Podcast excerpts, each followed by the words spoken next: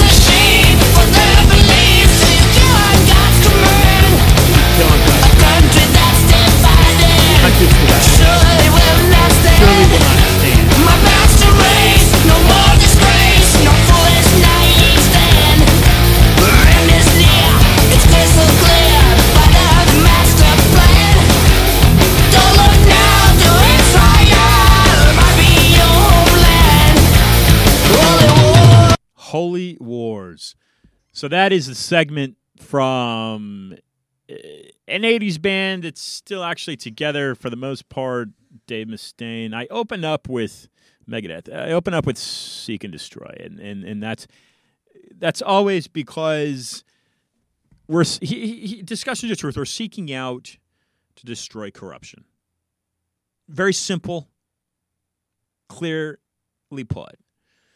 Now, some of these kind of rock and roll, heavy metal, that's a little heavier than roll, but rock bands uh, obviously have uh, very intellectual, deep, if you will, lyrics, and that and and and that that thereby Mustaine, there's there's nothing shallow about that. Um, and where do we find ourselves today? And look, whether you question the motives of not not not, not your government, but the strings to pull your government, because what we look at here is the deep state, and and and we fundamentally look at something that many many people, scholars, academic or otherwise, uh, uh, experts, argue that it is unconstitu- unconstitutional. That would be the the uh, Federal Reserve. The Federal Reserve are the United States, which is uh, conducive in many regards uh, to a central bank. Isn't that what the founding fathers of the U.S. There's an argument. Isn't that what they strayed away from? Is that in part, principally apart from the seeking of religious freedom that led those aboard the Mayflower uh, to leave, uh, was it Dartmouth in, in England? Um, and they landed, of course, as we know, Plymouth Rock. So is the, is it un-American, right? Is is that what these European ancestors um, that essentially were the first to form this country? Is that what they, in principle, again, was that is that what they were escaping? I mean, there's there's basically two fundamentals that we look at. Um, the Roman Empire falls apart, but what what was the argument against the Roman Empire? Why did it disintegrate into what we know as France, Germany, England, Italy, uh, Spain, right? I'm just mentioning a few, but why, why, why, why did it break up into uh, these different countries? Well, in large part because of religious freedom, right? Who who gives who gives any who gives any man the right or woman the right to demand that they or any population or civilization believe in one form of theology religiously, right? And that and that's that's one of the beauties of the U.S. Constitution is that it's a cornerstone. Religious freedom is a cornerstone.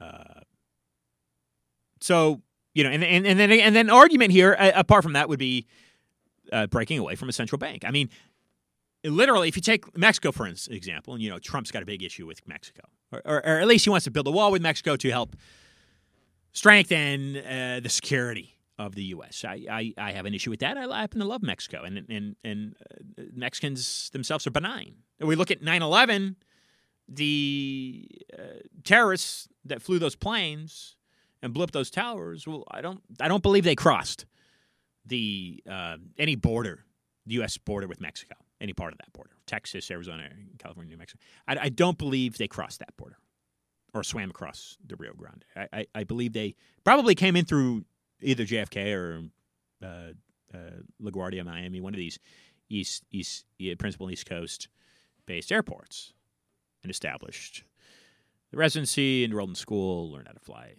uh, these jets. Okay, so the build a wall argument is to help fortify and strengthen the security of this country is absolutely ridiculous as far as I am concerned. I try to stray away from my opinions, but that's just my opinion. But if you look at Mexico, for example, what, was the you know what was one of the leading Josef Ortiz and uh, what were some of the leading arguments for Mexico to gain its independence? Because Mexico happens to be uh, it used to be known as New Spain. It's it's it's the original land colony. Um, I mean, there's other Spanish holdings. Cuba, I think, Dominican Republic was the oldest, but Mexico is certainly one of the oldest, and, and I believe that that cathedral there in Mexico is, is is one of the oldest cathedrals, if not the oldest cathedral in, in the New World, if you will. But they, you know, they broke apart because hey, they're paying their they're paying their tithing, and that's going that's going to the church. But then they're also paying their taxes, and it's going to the church. You know, so it's a, it's a total kind of monopoly. And so, in contrast to the United States, what are what are what are some of the the things that have made this country so so great and and prosperous, right? Um, you know, apart from the fact that it has a a surplus of twenty trillion dollar debt. Uh, you know, what's what's made it great because it has some uh, incredible learning institutions and some incredible things have come from um, the balance of its of its, if you will, its constitution. I mean, uh, the, the the Wright brothers, um, uh, you know, Stanford and Google and uh, the, the, electrical bull, Benjamin Franklin, um, electricity. So I mean, there's there's obviously some some incredible products that have come from uh, this country to contribute to um, uh, society and all globally and help people um, live a better life. Anyway, so so so Holy Wars, uh, Megadeth, 1980s, uh, writing uh, writing those lyrics. I, and I, I I mentioned I'd play that. It got chopped up um, during the during the episode last week. Let's get into uh, guests. I am your host after a 10 uh, minute wind. I am your host of Discussion to Truth. I come at you every Wednesday, 5 o'clock. Ian Trottier. Find me on Twitter. Find me on Instagram. It's I A N T R O T T I E R. IanTrottier.com. Find all my past guests. This is, I believe, 100, uh, episode number 102. Last week, Eric Karlstrom joined us uh, and spoke in depth about his research, very controversial uh, research regarding uh, the ins and outs of uh, of of, of uh, the United States. He began uh, questioning, excuse me, various moment, uh, motives of various departments within the United States government. Uh, and again, I, I, I, I, love the government. I love the Constitution. But I think that there are strings pulling the government uh, that aren't in the best interests always. Uh, read my read my uh, article on Zika, Miami Beach. Uh, bit.ly.com, bit.ly slash uh, capital Z I K A, all capitals, uh, Miami uh, with capital M, and then beach with a capital B. That right there in your uh, web browser uh, will pull up my, my article. Um, but there are strings that certainly I argue that don't have the best interest of of, of of a free society. Uh, Martin Luther King argued something very similar. Uh, uh, John F. Kennedy argued something uh, very similar.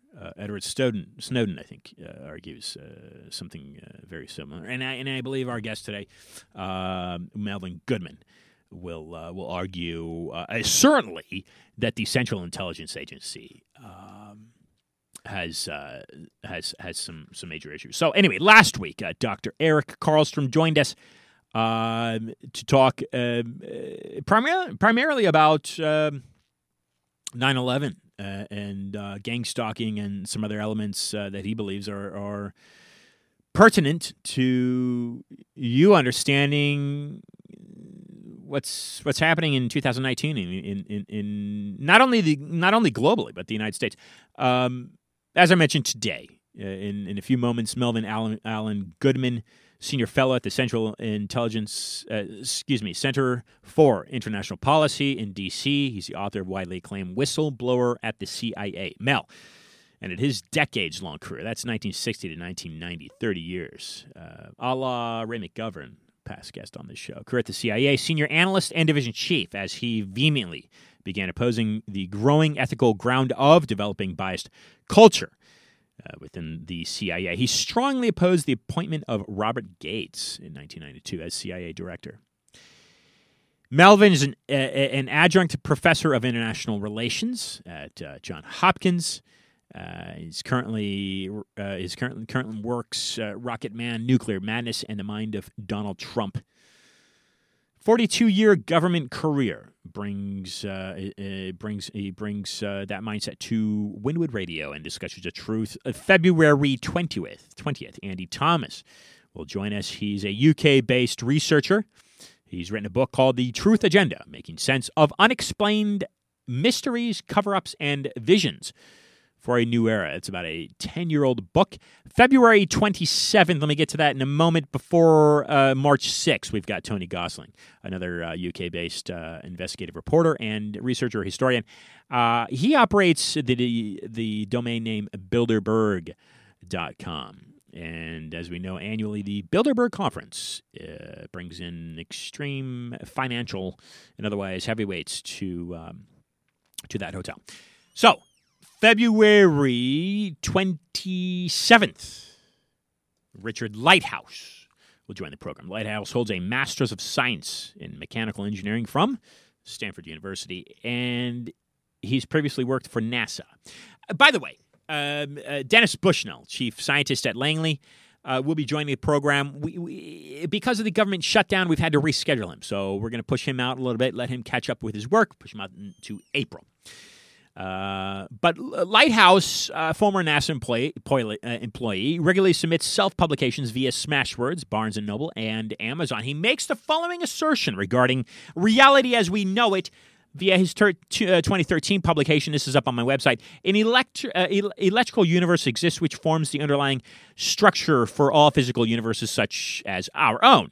In our terms, this is all quote, this electrical universe consists of zero dimensions, a single point. Electrical universe consists of electrical charges of varying intensity, volts, and uh, range, amp. Uh, energy equals joules equal volts. Um, the this EU exists independently from our physical university, how, uh, universe. However, our physical universe overlays and is dependent upon the physics that reside within the EU electrical universe is an analog continuous system, whereas our physical universe is a discrete digital system. Our universe literally blinks off and on at a high frequency. End quote. Now, let's get into, because he's also very skeptical about the financial system. Let's get into his quote regarding the financial system, and this may cause you to raise an eyebrow. He has also been highly vocal regarding his opinion of the global financial system.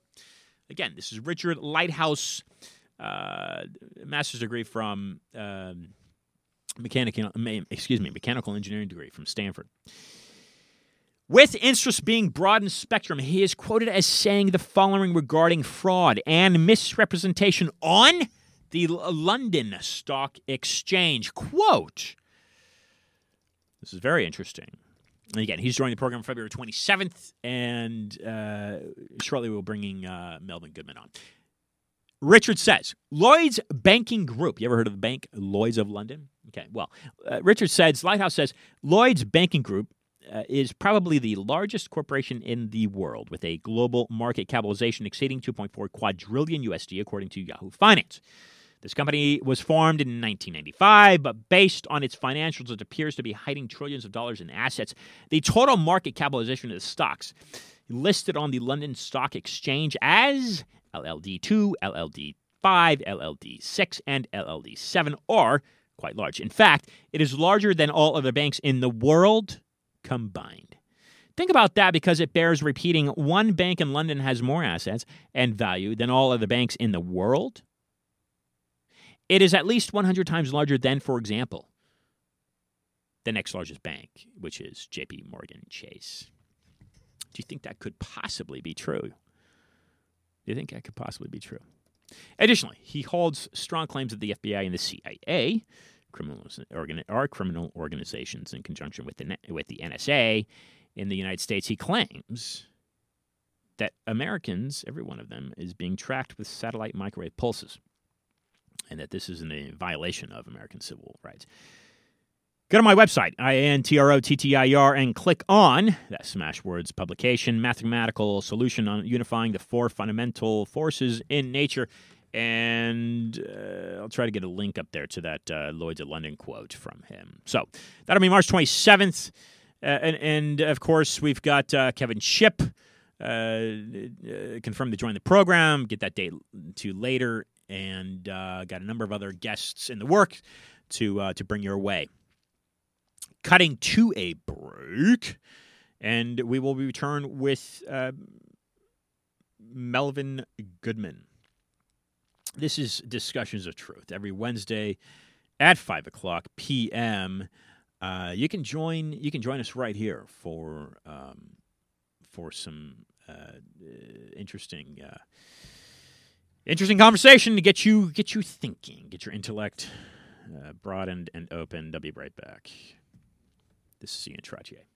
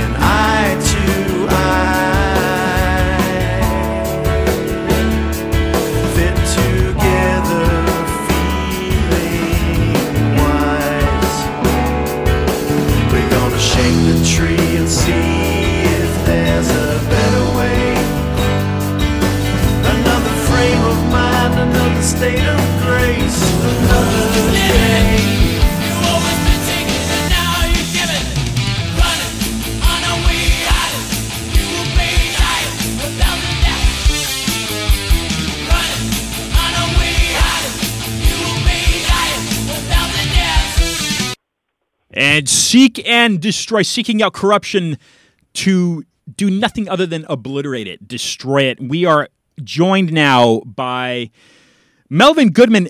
Daniel Ellsberg has this to say about uh, Melvin's book, uh, uh, one of his latest books, and, and, he's writing a new one on Donald Trump. But uh, Whistleblower at the CIA offers a fascinating glimpse into the secret behind the scenes world of U.S. intelligence. Melvin, first person account into the systematic manipulation of intelligence, intelligence at the CIA underscores why whistleblowing is so important and why the institutional obstacles to it are so intense. Goodman exposes a lot of dirty linen, boldly naming names, not only agency insiders, but journalistic gatekeepers, a very enlightening backstage account of major historical events and how the public has been kept uninformed, America, about them. Dangerously so in terms of our democracy and, and of many lost lives. Like the high level assessments he was trained to produce at the CIA, Whistleblower draws from many sources. It is part of memoir, part analyst of open sources at its core. It is an invaluable historical expose, a testimony to integrity and conscience, and a call for U.S. intelligence community to keep its top leaders in check. Checks and balances, urgent, timely, and deeply recommended. Melvin, how are you? I'm fine. There's so much going on; it's hard to keep up with all of it. Well, well, let's start with uh, let's start with Trump. What's going on in your opinion with Trump? Well, I think it's the unwinding of the administration. We've survived two years. It's going to be very difficult to survive the next two, but I think the walls are closing in, and what it's exposing is that, particularly in foreign policy and national security policy, there is no policy, there is no process, there aren't personnel who really know how to conduct diplomacy, uh, certainly not international diplomacy. And when you look at the intelligence community yesterday that gave its world assessment uh, threat, its briefing to the Congress, they disagreed with Trump on just about every major issue, particularly the Iran nuclear accord, North Korean uh, nuclear weapons programs, uh, a variety of issues. Whether we really need a border war, if the, a Yeah. border wall, if there's a security crisis on the border. So today, typically, Trump essentially dismissed all of their advice and said they should go back to school. So this is a president who operates by the seat of his pants. Uh, Jeb Bush said it best at the debate in Florida. Uh, he's a chaos candidate. He'll be a chaos president. And I say, if you elect a clown, you should expect a circus. And that's what we've had for two years two years of a circus. Yeah, it's pretty despicable. I mean, I I'm laughing, but I guess I guess at the moment we arguably still have that uh, luxury um, to laugh, but it's certainly no laughing matter. There, there was a report this morning. I don't know if you caught it. Um, that there was uh, a large amounts of gold bullion being taken from Venezuela. Do you, have you heard that? And do you have any comment on that? Well, I haven't heard it, uh, but uh, if you look at the economy of Venezuela, uh, it's it's plummeting essentially. And when you think of Venezuela, as I do, is the country with the largest oil reserves in the world. Yeah. Uh, this is a country that should be having no economic problems whatsoever, but that's what Maduro has done to the country. And now we have this serious political crisis. And John Bolton, the national security advisor, has behaved irresponsibly by carrying around this clipboard with the message on it 5,000 troops to Colombia that he hoped would be picked up by the television cameras, and of course it was. Uh, the last thing we need to, to do is be threatening military force in Venezuela when you look at America's colonial history in uh, South America. This is a problem that Venezuela is going to have to solve. Uh, and there's going to have to be coordination among their South American neighbors, but we shouldn't be threatening force.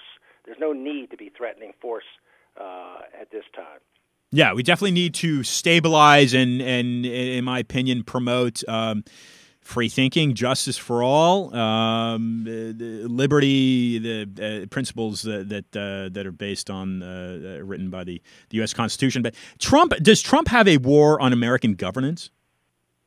Well, that's the subtitle of my book, American Carnage Trump's War on Governance. If you look at what he's done to essentially every cabinet department of the government, start with the people he's appointed, a group of people who are either incompetent, uh, which is what you have DeVos at education and Carson at uh, housing and urban development, or people who are essentially very dangerous and have already been uh, dismissed from the government, people like Scott Pruitt, who was uh, guilty of all sorts of uh, fraudulent practices.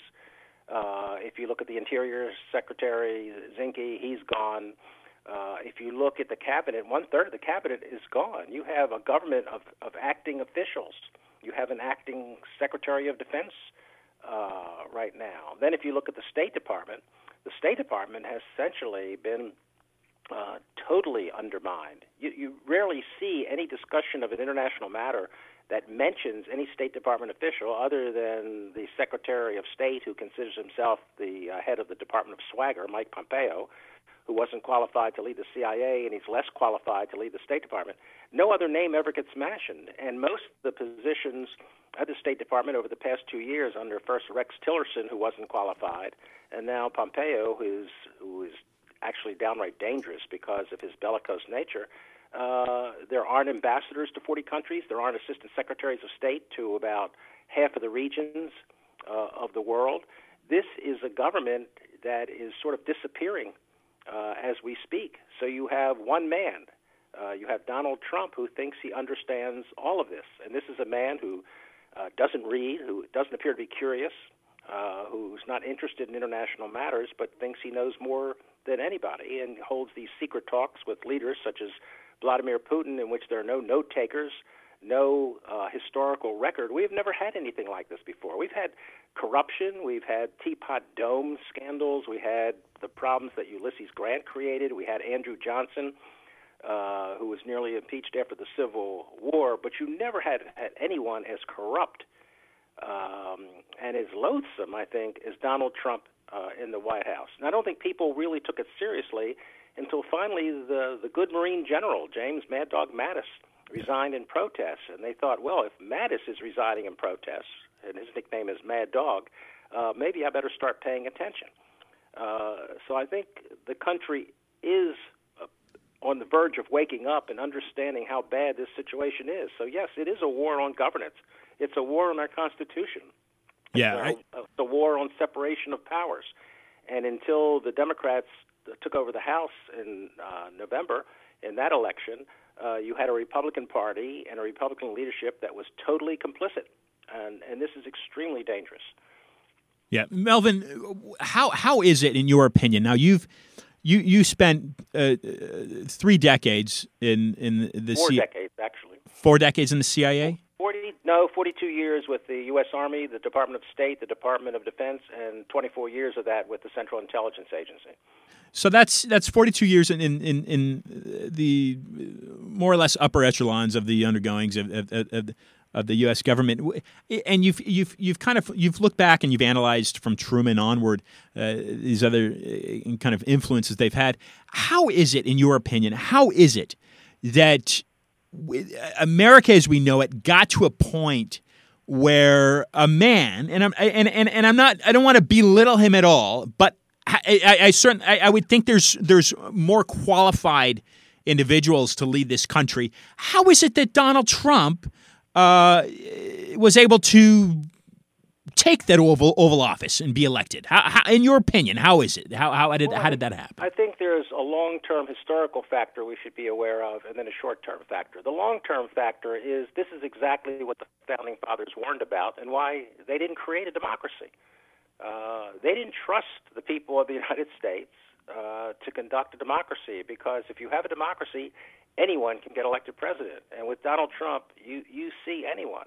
That's why they were very careful. That's why there's an electoral college and not the direct vote of the citizens of America. That's why you didn't have direct election of senators. That's why uh, people of color couldn't vote, women couldn't uh, vote. You really needed property or some uh, uh, value in terms of uh, an estate or property or enterprise uh, to be even eligible to be a representative of the United States government. And when George Washington uh, left his farewell address, which is famous for his expression to avoid entangling alliances, he also warned against factions and uh, the danger of factions within political parties.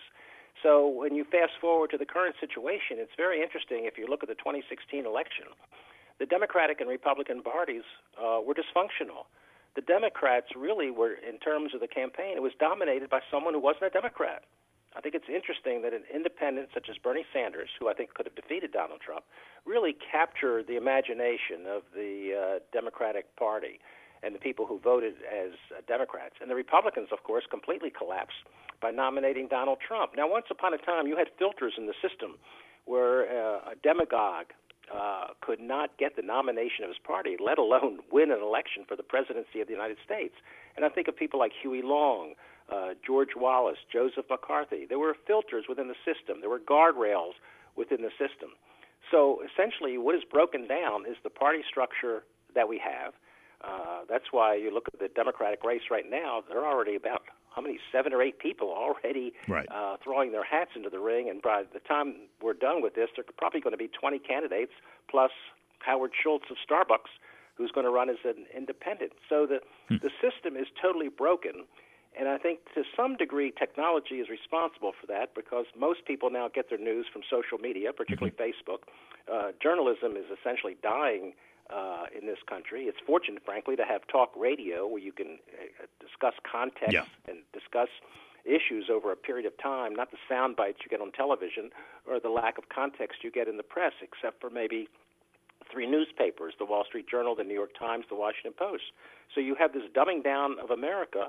Uh, which allowed a Donald Trump to emerge. And remember, he's not the problem. He's a symptom of a larger problem, but he did attract 63 million voters. Uh, and this is what I find so alarming. Right, and and and and and, and I, I believe it was Clinton that won that majority vote, but then it went back to the electoral col- college, and, and that's what put him i- in the White House. But but think about this: if you look at the last, um, well, the, the two elections that were decided by the Electoral College, that would be George W. Bush. Gore had 500,000 more votes than um, Bush. Hillary Clinton had nearly three million more votes uh, than Donald Trump. But these two presidents, who didn't get a popular majority, have nominated four of the five justices on Wow. the Supreme Court who are so incredibly conservative. So to me, the, the Supreme Court itself, which is the most important guardrail we have, the most important filter we have, has Yeah. been corrupted by the fact that two presidents who weren't popularly elected have appointed uh, four of the five justices. So now we're relying on John Roberts uh, to be the swing vote, which is kind of ironic when you think about it.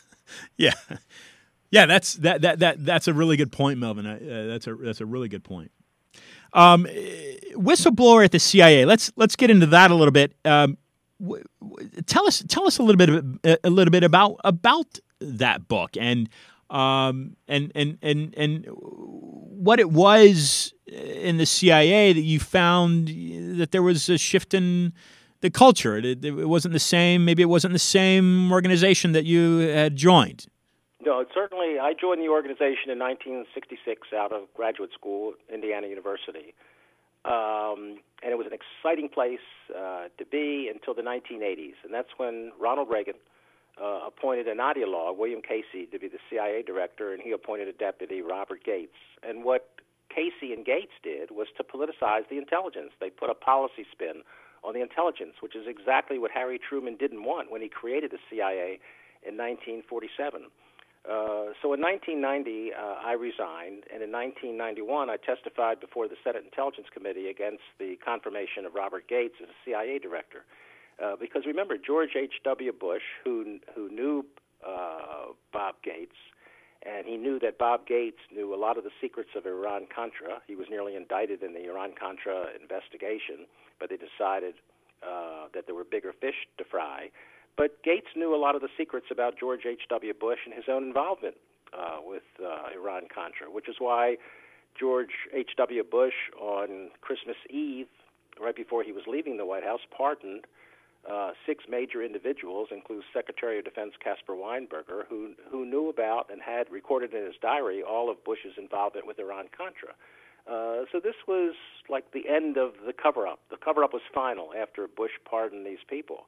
But by the 1980s, it was clear that the CIA was politicizing intelligence, and that's when I decided to leave. So I think it's important to understand the the the uh, politicization of intelligence and how dangerous it is because 10 years later it was politicized intelligence that led us into a war with Iraq on the basis of total total misinformation. In some cases, disinformation, and, and that it wasn't just mistaken information, but mistaken information that they knew was wrong, Right. but put it before the American people. The lies about uh, Saddam Hussein's connections to uh, Osama bin Laden, or the lies about Iraq's connections to Al Qaeda, or Iraq's role in 9 11, or Iraq training members of Al Qaeda. All these were lies put forward by a CIA director by the name of George Tenet. and his deputy John McLaughlin, who's a regular spokesman for national security interests, by the way, on MSNBC, uh, which is supposed to be the liberal uh, network, but yet they use someone as corrupt as John McLaughlin to explain national security to its audience. So I thought these are stories that needed to be told. The CIA was obviously unhappy with the book because they dragged their heels for 11 months. I mean, I know there's people who are slow readers, but it shouldn't have taken 11 months uh, for the CIA to clear that uh, book. Yeah. Uh, and it, it took a lot of pressure on the CIA to get them to finally release it. And it doesn't compromise intelligence. It's not going to compromise the sovereignty of the United States, but it is embarrassing to a central intelligence agency that has as its logo, the truth shall set you free. That's the logo that's in the uh, entrance to the headquarters building in Langley, Virginia. Uh, and this is an organization that wasn't looking for truth. And I know truth is elusive, and it's not easy to wrap your arms around truth, but they weren't even looking for it.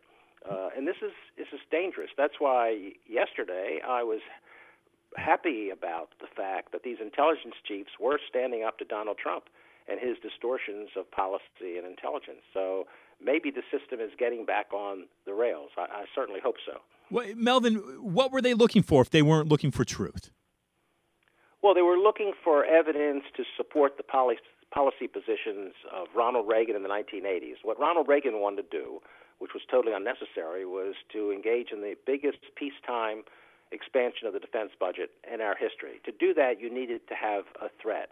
Uh, and the obvious threat to convince the Congress to vote for a, an expanded, bloated defense budget would be exaggerating the power of the Soviet Union. And remember, the Soviet Union was falling apart in the 1980s. They finally collapsed in 1991. But Casey and Gates went about the mission of uh, distorting the intelligence on the Soviet Union. So then you fast forward 10, 12 years, and you have uh, Dick Cheney. I'm sure a lot of people have seen Vice. Uh, if they haven't read the, the wonderful biography on Dick Cheney, and they know that he wanted to go to war to create a more powerful presidency, and he wanted distorted intelligence to do that. And that's what George Tenet and John McLaughlin were doing, just as Bill Casey and Bob Gates were doing it in the 1980s. So this is uh, the total failure of what the intelligence community should be about. The total failure of what Harry Truman was trying uh, to create in 1947, and it was very controversial to have a secret intelligence organization within our democracy.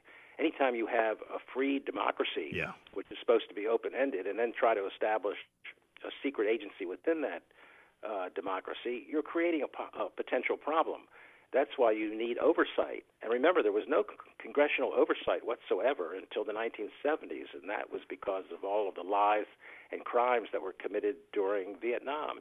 You know, we talk about massive surveillance now and uh, monitoring the activities of American citizens. All that was done in Operation Chaos, what they called COINTELPRO, counterintelligence program.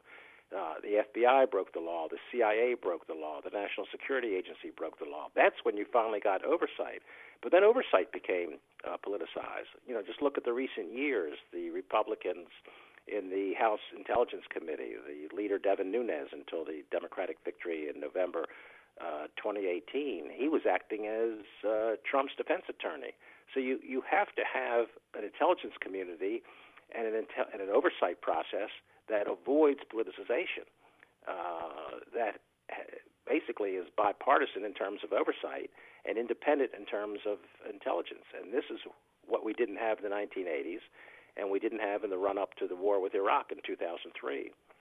So, uh, by the way, the the gold that evidently is being removed or, or projected to remove from Venezuela has a, a Russian uh, tie to it. That was the report that I that I'd read this morning.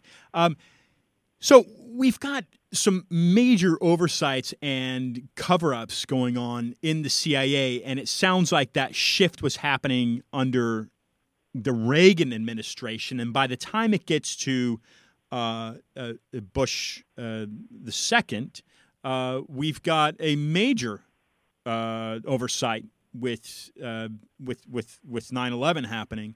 In your opinion, what what happened there? Why, how is it that that that that was uh, uh, not seen or not prevented? Well, there are two kinds of intelligence failures. There's just legitimate failure in which you're just wrong, or there's politicized uh, failure where you're trying to be wrong because you're you're suiting the policy interests.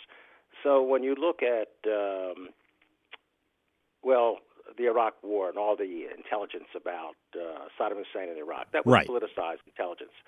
But when you look at uh, 9/11, which I think was an intelligence failure, intelligence, uh, I think intelligence was sufficient to prevent 9/11. And 9/11 did not have to happen, uh, but a lot of serious mistakes were made. There were some wrong assumptions. There was an understanding of terrorism and Al Qaeda, but there was the assumption was they would act abroad. They wouldn't be so brazen, uh, so competent to think they could attack targets in the United States. So if you if your assumptions are wrong, essentially your analysis is going to be wrong because you're going to ignore some very good evidence. And we had we had good evidence. We we knew who a lot of these uh, individuals were of the various uh, hijackers. Uh, we had them. Two of them we traced to uh, California, and they were the paymasters for at least 11 of the 19 uh, hijackers. But we lost sight of a lot of this information. So there was real intelligence failure, but it was legitimate failure. Now, there's always going to be conspiracy theory. You had it in Pearl Harbor. The argument was Franklin Roosevelt wanted to get us into war, so he stood back and, and watched as Japan attacked Pearl Harbor because we had very good intelligence on Pearl Harbor. The uh, Navy Department had done some excellent work in breaking the Japanese military code.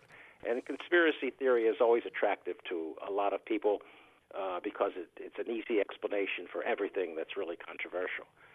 Uh, you have conspiracy theory uh, today. You know this this whole uh, silliness about a deep state that's operating within the military and intelligence community, um, and the Justice Department as a deep state that's opposed to Trump. You know, having been in the uh, federal bureaucracy as a lifer essentially for 42 years, you know the the deep state is it's far from what actually exists within this very conservative community in the military and in the uh, intelligence community.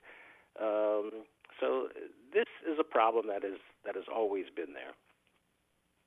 And you refer to, uh, so I alluded to Ray McGovern and, in, in mentioning uh, uh, uh, military industrial media complex, and you know you've alluded to the military industrial congressional complex. What was Eisenhower referring to, in your opinion? There, military industrial complex. Well, I can give you a good story about that because uh, I was going to Johns Hopkins University when Eisenhower was president, and his brother was the president of Johns Hopkins University, and I was on a, a student committee that met with Eisenhower, Milton Eisenhower, uh, two or three times a year.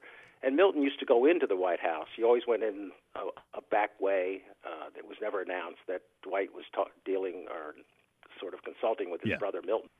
Uh, and when Milton Eisenhower saw the speech, it said military industrial complex, but in Dwight Eisenhower's hand, he wrote in congressional. But when he gave the speech, he dropped congressional. And his brother Milton asked Dwight, "Why did you Why did you drop congressional?" And he said, "I really think they're the problem, but it was hard enough to take on the military and industry. I couldn't take on Congress too." And if you think of Congress and the Wow. voting on the defense budget, and look Yeah. at the recent defense budget, it's it's a record budget named after the late Senator John McCain, which is probably appropriate because he never saw a weapon system he didn't fall in love with. It's seven hundred and sixteen billion dollars. So when Congress looks at a defense budget, it has nothing to do with defense or national security. It's about jobs. Yeah. So a lot of the weapon systems that the Pentagon actually would like to get rid of, uh, the congressional representatives won't let go of because it means jobs in their state or their uh, district uh, Uh-huh. might be lost. So they are clearly uh, part of the problem. But this argument that uh, we don't spend enough on defense, you know, we spend more than just about the entire international community. Because when I did a book on national defense or national insecurity, the cost of American militarism, I allocated a, a trillion dollars for defense, not the 600 billion figure at the time uh, several years ago, because I added in the Veterans Administration, I added Ah. in the intelligence community. That's 70 billion dollars. 90 percent of the intelligence budget is for the military. I added in the Department of Energy because they control nuclear weapons and do the maintenance on nuclear weapons. So when you add up that, it's over a trillion dollars. Now, last year in Trump's defense budget, he added 51 billion dollars to our defense budget. that 51 billion dollars happens to equal the entire Russian defense budget, the total Russian. Just in one increment, that equals what the Russians spend. And we talk about the Russian and Chinese threat now. We're exaggerating the threat just as we always did. Yeah. And Democrats and Republicans are equally guilty of this. But look at China. Do they have bases all over the world? Of course not. They have one naval facility that they use around the Horn of Africa on uh, Djibouti, which we wanted there uh, to help with the problem of piracy in, in the Red Okay, Sea. right. But everything they have is in their own region, including the South China Sea. You could say the same thing about Russia. If you get away from the former Soviet space, the only two facilities they have, one air and one navy, both in Syria, which is not exactly a secure uh, operational Yeah. environment to begin with. We probably have 700 military facilities around the world. We could close half of these facilities and not compromise the national security of the United States. And there's a d- tremendous expense. Uh, right now, there's concern about uh, whether or not we should leave Afghanistan. We've been in Afghanistan for 17 years. Yeah. We've spent hundred, hundreds of billions of dollars uh, in Afghanistan, and we talk about the problem of corruption. Well, the problem of corruption has been created by American dollars.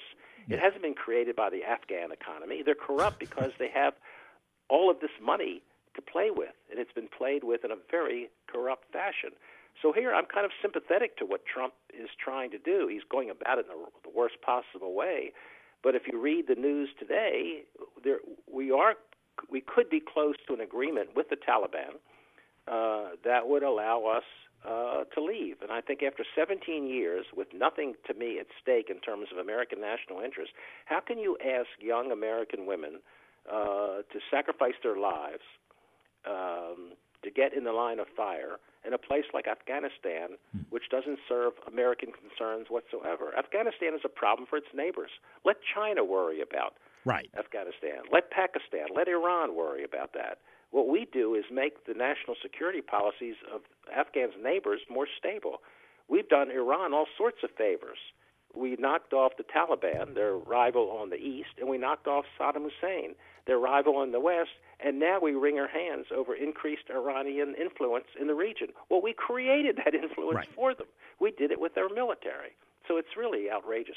So, are, uh, Melvin, are you familiar with Professor uh, Al McCoy? Um, politics Yes, of well, I know his uh, writings, and they've been excellent over the years. Okay. Yeah. Great. Okay. So, so the question, the question I have is, is it possible um, on various levels, and, and and certainly you, you've you've been in the CIA for for many many many years. You might have an insight that, that the average American doesn't have. Is it possible that that that that some of these kind of wars, i.e., you know, the, the the war on terror, but then but then there's this whole issue of 17 years in Afghanistan, and and and uh, is it possible that some of these some of these wars that the United States is fighting, uh, they may have them, you know, them, they may have their hands behind their backs because is, is it possible that they're they're they're involved in these things and they're kind of maybe I say they, but we doing the dirty work of a former global empire that would be Britain. Is is, is that possible in your mind? In your in your uh, No, I don't think that's the problem. The problem is we've taken on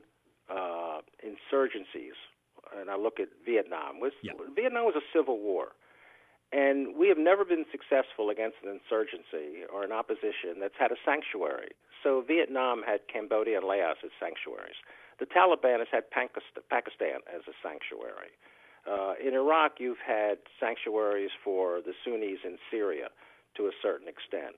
And no power has been successful. So what we've done is sent our military, and we keep saying we're the strongest military power in the world. Yeah. But we've lost three wars. We've lost Vietnam. We lost Iraq. Right. We've lost in Afghanistan. Really, now we're negotiating. It's like the Paris peace talks of the 1960s and 70s. We're negotiating our surrender. I mean, that's not what the journalists will tell you, but that's what we're doing with the Taliban.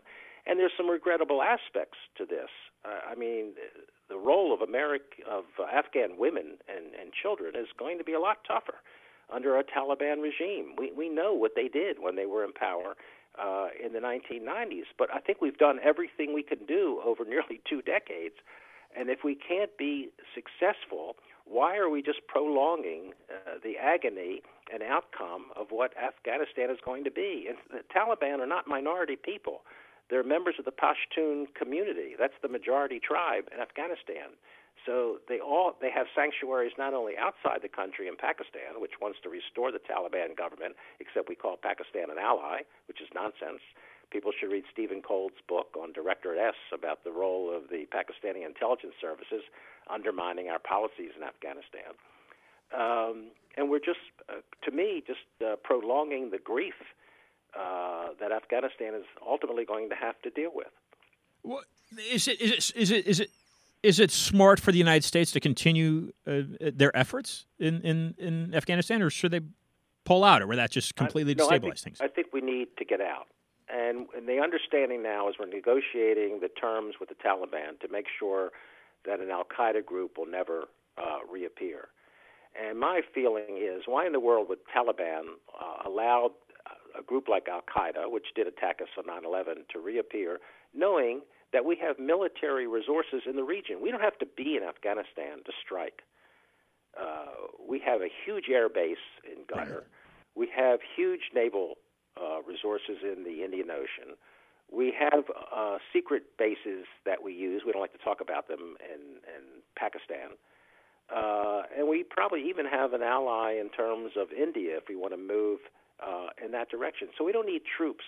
We don't need 14,000 uh, military forces, which is what the United States has uh, in Afghanistan. So I think we can easily get out. You know, it takes a period of time to withdraw forces because you have to do it and maintain their safety. So force protection is very important. Uh, it's not going to happen overnight, but it's so overdue. You know, this is the problem that Gorbachev inherited when he took over the Soviet Union in 1985. And he gave a, a secret speech in 1986 when he referred to Afghanistan as a bleeding wound. He was honest. So he told the military, You have a year to get this right. If you can't get it right, I'm getting out. And in 1988, he announced a timetable. Uh, and a lot of us won money from people like Robert Gates, who was the director, deputy director of the CIA then, who said that the Soviets are lying. Well, they weren't lying, and they adhered to the timetable. And in 1989, they were out just as they said they would be uh, out. Now, we need to get the hell out, too. Uh, we've tried to do what the Soviets did that no empire has been able to do in Afghanistan, which is to build a centralized government. Afghanistan has never had a centralized government. Even when they had a monar- monarchy, it was always decentralized under warlords and these various ethnic tribes. And that's what Afghanistan, that's its history. That's why they call Afghanistan the graveyard of empires. Uh, Alexander the Great wrote about it. Exactly, Alexander the Great. Um, the British sure. uh, failed. Uh, the, the Soviets failed, and we failed. Yeah. You know, how much how much uh, history do you have to repeat to realize you're doing the same thing over again uh, before you realize there's something very neurotic or psychotic about what you're doing because it just isn't working? So, Melvin, what is the what is the best foot forward for? Uh, let's say America, but let's start with the CIA. How, how does the CIA begin to mend itself? Well, the first thing the CIA has to do, and in some ways it's what the nation has to do, is to consider what demilitarization would be all about. The CIA has become a paramilitary organization. Right. That's not what Harry Truman wanted. Foreign policy has essentially been militarized. The State Department counts for virtually nothing, actually. They, they don't play, have any serious role to play.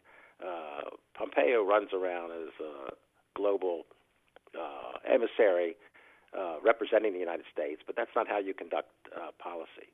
And you have to demilitarize by having a reasonable defense budget. We shouldn't be spending over a trillion dollars for defense, which is forcing cutbacks in real domestic needs. So if you look at, um, well, Pogo would be my example here. We've met the enemy, and he is us.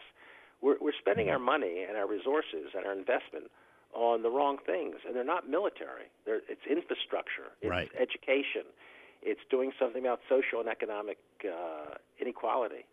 So until we recognize that we're uh, the greatest independent variable in the international scene in terms of the military, the presence of the military, the use of the military.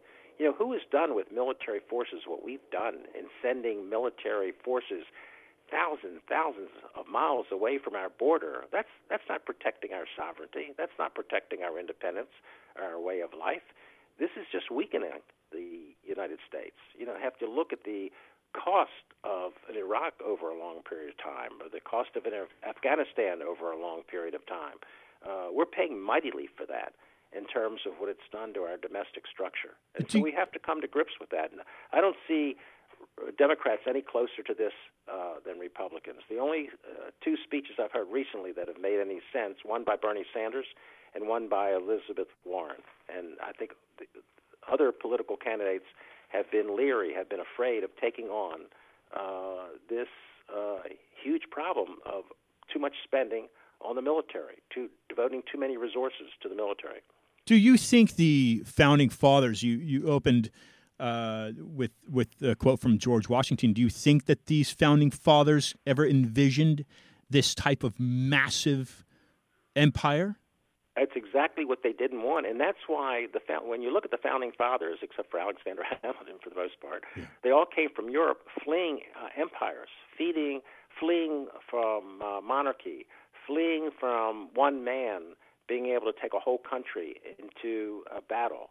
And that's why when George Washington said no entangling alliances, which we observed until 1948. Remember, until the North Atlantic Treaty Organization, and you can sort of justify NATO, and NATO had good works until Bill Clinton thought it would be smart to expand it, which really was the undermining of uh, the North Atlantic Treaty Organization and the source of our problems right now uh, with Russia, but no one likes to talk about that. We observed what George Washington called for no entangling alliances. And I think Washington understood that we should defend our sovereignty by being uh, independent, working within alliances on a uh, episodic or scenario-driven basis, uh, supporting international institutions, which I think we do with the United Nations and arms control. But recently, you've had a move away from that, and now you have a national security advisor, John Bolton, who's opposed to international organizations and international agreements. You have a president who tore up the Iran nuclear accord, who tore up the Par- tore up the Paris Climate Accord, who says he privately that he wants to get out of NATO, which would be a huge mistake right, right now because of the instability uh, in Europe. You know, we're watching Europe uh, disintegrate. That's probably too strong a word, but if you look at what happens, at what's happening to our three most important uh, allies, really Britain, France, and Germany. Germany's led by, to me, the leader of the free world, Angela Merkel, but she's Finnish. Uh, she's not going to run again. And I think Germany's going to be weaker in the absence of Merkel. Uh, I think Macron is a very interesting figure, but he's under attack. The Yellow Vest movement in France has weakened his leadership. And Theresa May in, in Britain is a disaster because her uh, predecessor, David Cameron, thought it would be a smart idea to let the people vote on Brexit. Well, it mm. didn't turn out the way David Cameron thought it would. Uh, so Britain is about to make itself irrelevant, uh, irrelevant, and France will be preoccupied with domestic uh, matters. And we're led by, uh, to me, a troglodyte who has no understanding of any of these international developments or international trends. So this is, as the Chinese say, may you live in interesting times. These are going to be interesting times. Melvin, incredible words uh, and some incredible things to look at here for for for, for listeners and for everyone. Um, do you have some closing remarks for listeners? Well, I think the important thing for listeners to understand is you're not going to get change in this country by sitting around in your living room and arguing about the need for change. It, it's a time that calls for some activism whether it means getting out on the street or writing letters That's to the right. editor or calling your congressman and, and getting uh, on uh, the ledger because they count these calls and they weigh these opinions uh, when when people express themselves. Or if you can't do any of that, at least donate money to groups that are trying to organize, like the American Civil Liberties Union, and what they've done in opposing the uh, travel ban, which is I think is a racist uh, policy to be begin with. Yeah. It's it's time for activity. Yeah, absolutely. Um, American Carnage Trump's War on American Governance. I believe that's uh, available the 9th of May, and uh, you can get that, I would imagine, at melvingoodman.com. It, you can get it there. It'll be on available on Amazon.com as well. Wonderful. Uh, Melvin Goodman, ladies and gentlemen. Melvin, thank you for joining uh, Wynwood Radio and Discussions of Truth. Thank you. It was a pleasure to be with you, Ian. Good luck to you. Ladies and gentlemen, that is Melvin Goodman. He spent decades in Washington, CIA, U.S. Army. Uh, the man has some incredible insight. And, and as always, look, bottom line is since we started this program here just over two years ago, we have been very, very fortunate and have received some incredible guests. Whistleblower at the CIA is what Melvin's uh, typically most uh, better known for. Um, and again, uh, that's a Daniel Ellsberg um, quote that I read the the the beginning uh, in regards to uh, to that uh, to that book. Bush League diplomacy how the neoconservatives are putting the world at risk is another one of his books, and Failure of Intelligence, The Decline and Fall of the CIA. Is this a reoccurring theme, folks? Is, is this a reoccurring theme that um, not only CIA, but we've got some major issues here in the United States, and and like Melvin says, you can't change things if you're sitting sitting at home on the couch. So hopefully uh, you are listening to that or listening to this and, and not doing so. And if you are, stand up. I'll be right back. Uh, this is Discussions of Truth. to get on.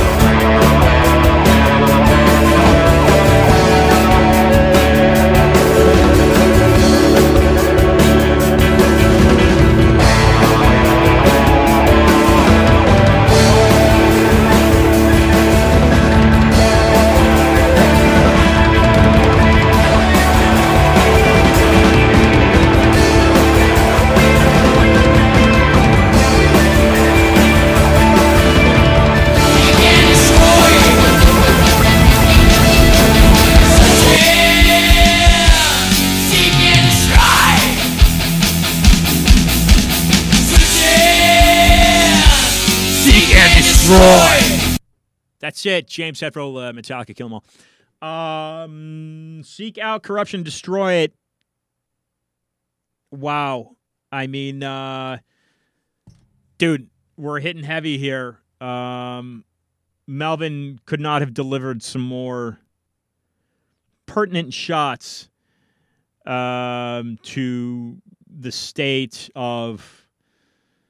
He said it. You know, look at Germany and, and Britain. Um, as an American, or if you're living in in the in in the U.S. And again, I, I I try to speak to the global citizen because we're all we're all in this together. And at the end of the day, we're we're all looking for peace and happiness that, and cooperation. Uh, but it just so happens that we uh, do rely on others to make decisions for us, a la uh, Congress, uh, Donald Trump, um, Federal Reserve. What is that? What is the Federal Reserve? Who, who, who who's in that? Okay, so um, anyway, uh, Melvin took some nasty shots, and um, and and and look, uh, he's not the first to do so as a former CIA employee. Um, I look forward to inviting him back on the program and uh, would like to get uh, a little more, dig a little bit more regarding uh, technology, In-Q-Tel, or uh, and um, in, in, in the state of uh, uh, technology and and uh, um, intelligence in that regard. So next, excuse me, the twentieth.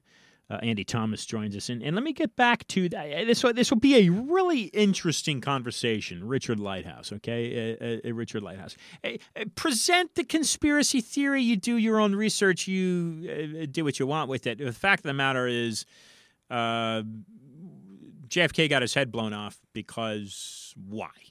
right? Um, George Bush Jr. went into Iraq because of weapons of mass destruction. Um, yet, like Melvin said, we got 17 years in Afghanistan still. Halliburton stock, and he mentioned Vice, is risen rose 500 percent while Dick Cheney was was uh, was in the White House as VP. So so question authority. You've got you. You've got no choice. Uh, so Richard Lighthouse will deliver some very interesting uh, conversation, and yeah, I like I like I like the idea of um, looking at um, looking at London and its banking system. I, I like that idea. Okay, I like that idea. Uh, the British pound is certainly more valuable than the U.S. dollar, and the the Queen of England has. Uh, if you look at her, just if you enter Google something like you know how much is the Queen of England, how much land does a Queen of England rule over? I think it's I think it's something like a fifth of the planet. Um, and and like Melvin's mentioned, yeah, these are these are monarchies and systems, i.e., uh, uh, central bank, that our founding fathers, ours being the United States, uh, left and walked away from.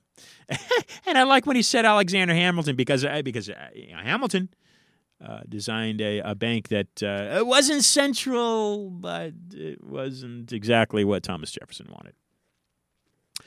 I'll be right back uh, with you. I'll be right back here Wednesday, next Wednesday, 5 o'clock p.m., as I always am. This is Wynwood Radio. I am your host of Discussions of Truth, weekly Wednesdays at 5.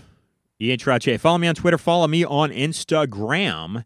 I A N T R O T T I E R R. And until next week, be awesome.